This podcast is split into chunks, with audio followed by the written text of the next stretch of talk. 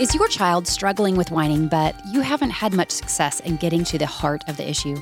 Have you tried everything you know to try, but you aren't seeing any change?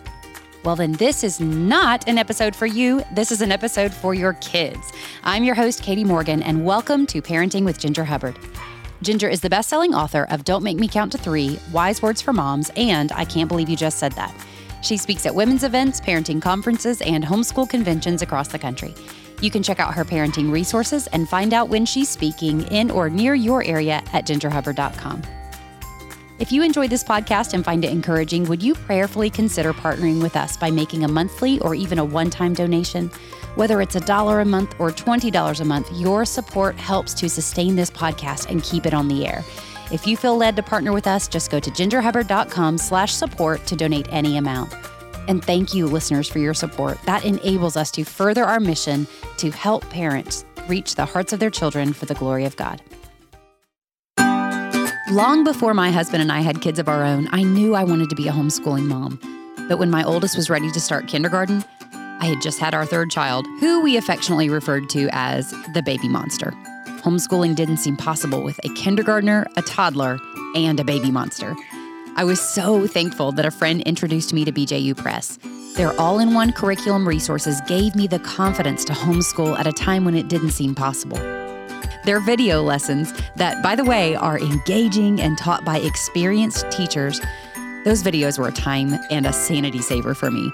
Best of all, their K 5 through grade 12 all in one curriculum options are rooted in a solid biblical worldview. To learn more about BJU Press, go to bjupresshomeschool.com and see what they have to offer. You'll find their parent led resources as well as independent learning materials at bjupresshomeschool.com. And tell them the baby monster sent you. Well, listeners, you've heard us right. This is our first of two episodes we plan to host just for kids. Ginger has co authored a children's book series with Al Roland, and you've probably heard us mention Al. He's one of the superheroes behind the scenes on our podcast team. This series is called Teaching Children to Use Their Words Wisely. And the first two books in the series released in February, so we thought it would be really fun to introduce our listeners to the book about whining by having Ginger read the story to your kids. So, parents, if you're listening to this episode and your kids aren't with you, now's a great time to hit pause because you don't want your kids to miss this fun story with a great message about whining. Ginger, before you read the story, why don't you tell our young listeners why you wanted to write a story for them about whining? Mm, yeah, sure. Well, I wanted to help you guys understand why whining is wrong and what you can do instead. The first problem with whining is that God tells his children to have self control. In the Bible, it says in Galatians 5 22 and 23 that the fruit of the Spirit is love, joy, peace, patience, kindness, goodness, faithfulness, gentleness, and self control. To whine is to not have self control in the way we communicate. God wants us to have self control even with our voices. The second problem with whining is that when we want something more than we want to please and obey God, we will always go in the wrong direction. The Bible calls this idolatry. Now, kids, if you don't know what the word idolatry means, don't feel bad. It's a really big word with a really big meaning. And I actually didn't know what idolatry was until I was an adult. So if you do know, then you know way more than I do when I was your age. Idolatry is when a person or thing is loved more than God, wanted more than God, desired more than God, treasured more than God, or enjoyed more than God. Nothing can satisfy us more than God, which is why we are warned in the Bible in 1 John 5:21, it says, "Dear children, keep yourselves from idols." When we want things more than we want to obey and please God, we're actually worshiping the things God created instead of worshiping God, who is the creator. Now, there's nothing wrong at all with enjoying the gifts God gives us. That's why he created those things for us to enjoy. 1 Timothy 6:17 tells us that God richly provides us with everything for our enjoyment. But if we want those things so badly that we're whining for them, or if we believe that we can't be happy without them, then those things have become idols. When things become more important than obeying and pleasing God, that means there is idolatry in our hearts. And the Bible says that when idolatry is in our hearts, it's not going to go well for us. And just to let you guys uh, in on a little secret here, it's not just kids who struggle with whining. Adults sometimes struggle too. As a matter of fact, in the story that I'm about to read to you called Sam in the Sticky Situation, Sam actually picks up on whining from his mom. But during a trip to the fair, Sam and his mom find themselves in quite the sticky situation when all of Sam's whining leads him to being covered in cotton candy and stuck on the top of a Ferris wheel. Okay, so you guys ready? Here's the story. It was a busy day for Mother, it's true. She complained and she whined about too much to do. I have to fold laundry. I must vacuum the floors, then clean all the windows and organize drawers. I need a break from this, she whined and she shouted. It's all work and no fun. She cried and she pouted. Mom continued to whine. It was an ugly scene. Then she sent us outside. She was really quite mean.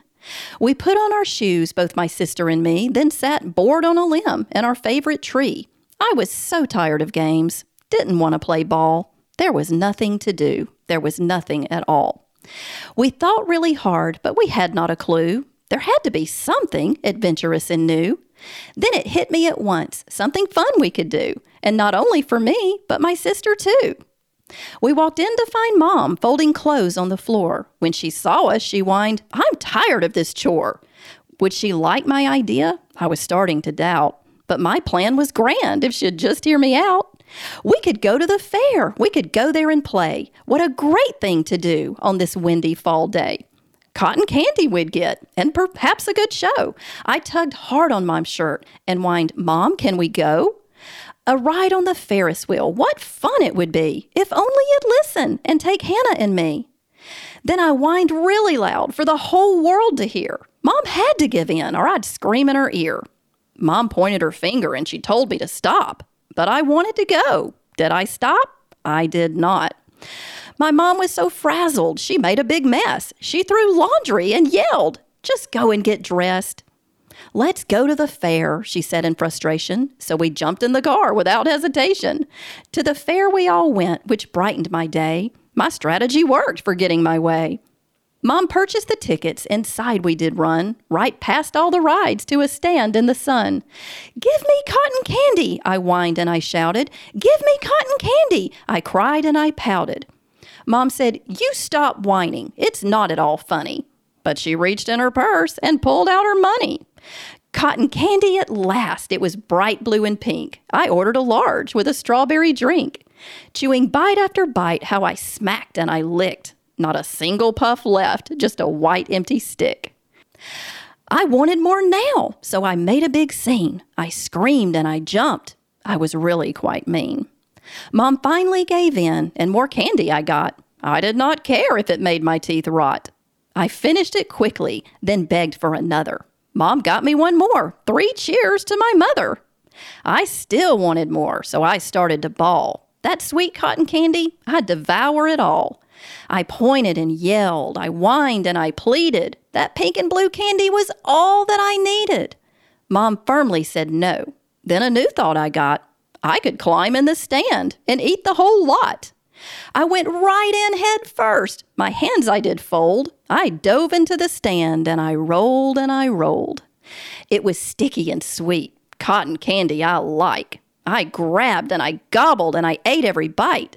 I jumped out from the stand, feeling happy and proud, but covered in candy, like a big puffy cloud. I tried to remove it. I shook and I wiggled, while people around me, they pointed and giggled. I could not get it off, but I took it in stride as we made our way to the Ferris wheel ride. As wind started blowing, things swirled in the air. They stuck on my body and caught in my hair. I was covered in stuff from my head to my toes. There were toys and goldfish and a grouchy black crow. Stuffed animals and toys and funnel cakes, too. There were balls and popcorn and a big smelly shoe. There were corn dogs and cups and food wrappers galore. There were cones and napkins and several things more. The Ferris wheel was huge, so imagine our shock when a bright yellow cart got stuck on my sock. I went high in the sky. I don't like it, I cried. This was not my idea of a Ferris wheel ride. When I got to the top, a strong wind did blow, and the stuff started falling on people below. Looking up, the crowd gasped because what did they see but corn dogs and wrappers and falling debris? They ducked and they ran, but it was too late. The items rained down at a startling rate. While some tried to hide, the others just froze. One tall, wide eyed man had a straw in his nose. The ticket lady ducked, but much to her dread, a funnel cake crashed on top of her head. It all happened so fast, and before I could blink, the scared goldfish landed in a little boy's drink. Through all of the popcorn, the crow could not see. He flew into a cone, then into a tree. No one was spared. They all took a hit, and they did not like it. No one liked it one bit. Not only embarrassed, but surprised and afraid, I looked down in horror at the mess I had made. There stood my sister, all covered in goo, and stuck on Mom's face was the big smelly shoe. All the people were sad with the trash all around. I felt heavy inside as I stared at the ground. I got what I wanted through my whining show, but I should have obeyed when my mother said no. Then Mom remembered she'd behaved the same way when she'd made the mess with the laundry that day. I'm sorry, Mom said, for the example I set. I lost sight of Jesus when my wants were not met. And please, Sam, forgive me for granting your commands. I should not have catered to your selfish demands. When compared to Jesus, all things are dim. Can you name anything we should want more than Him? And I knew in my heart that my mother was right. To want things more than God is an ongoing fight. So that night by my bed, I knelt down and I prayed for God's help to resist my temptations each day. I prayed, Lord, give me strength to want only your will, for the needs of my heart only you can fulfill.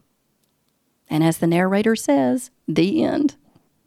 Ginger, I love this story because it's a good reminder to us all that nothing can satisfy us more than God.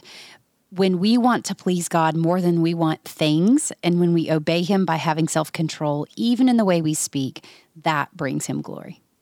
That's right, Katy. And when we bring God glory, He puts joy in our hearts. In the Bible, Jesus tells us why He wants us to obey His commands. In John 15 11, He said, I have told you this so that my joy may be in you and that your joy may be complete. The beauty of God's commands is that they're for the purpose of His glory and our joy. And honoring Him by speaking with a self controlled voice and desiring to obey Him above all things accomplishes both purposes. When we choose to obey God's commands, He puts joy in our hearts, which reflects His own joy of being glorified. It all works together in such a beautiful way. Ginger, something else I appreciate about the book is that you have a parent page to help children understand why whining is wrong and how they can turn to Jesus for help. Yeah, the parent page is really great for helping parents understand the heart issue behind whining and how they can address it from a biblical perspective in ways that young children can easily understand. So, kids, if you liked the story today, now is the time to ask your parents to get this book for you. The illustrations are beautiful, they're just so much fun. And if your parents say no, I think you should whine for it. I'm just kidding. I'm kidding. Please don't do that. Don't do that. yeah, yeah, please don't do that. We're going to get some emails. I can already feel it. Probably. so today's story was Sam and the Sticky Situation, a book about whining. And in a few weeks, we're going to plan another episode for you guys where I'm going to read Chloe and the Closet of Secrets, which is a book about lying. So there you have it, parents and kids. I hope you'll check out the Teaching Children to Use Their Words Wisely series. And in just a moment, I will tell you how you can get a discount on both of those books.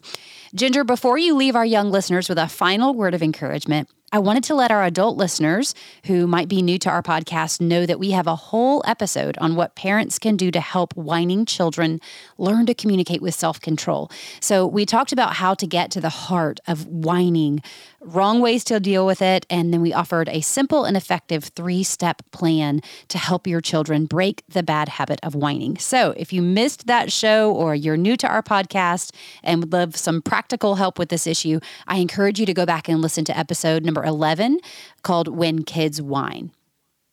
All right, Ginger, how about that final word of encouragement for our young listeners today?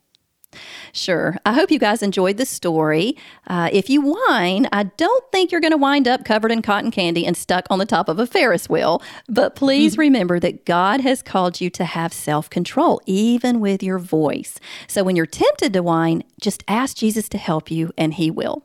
Also, remember that God created you to find your greatest joy and your greatest satisfaction in seeking Jesus as your greatest treasure.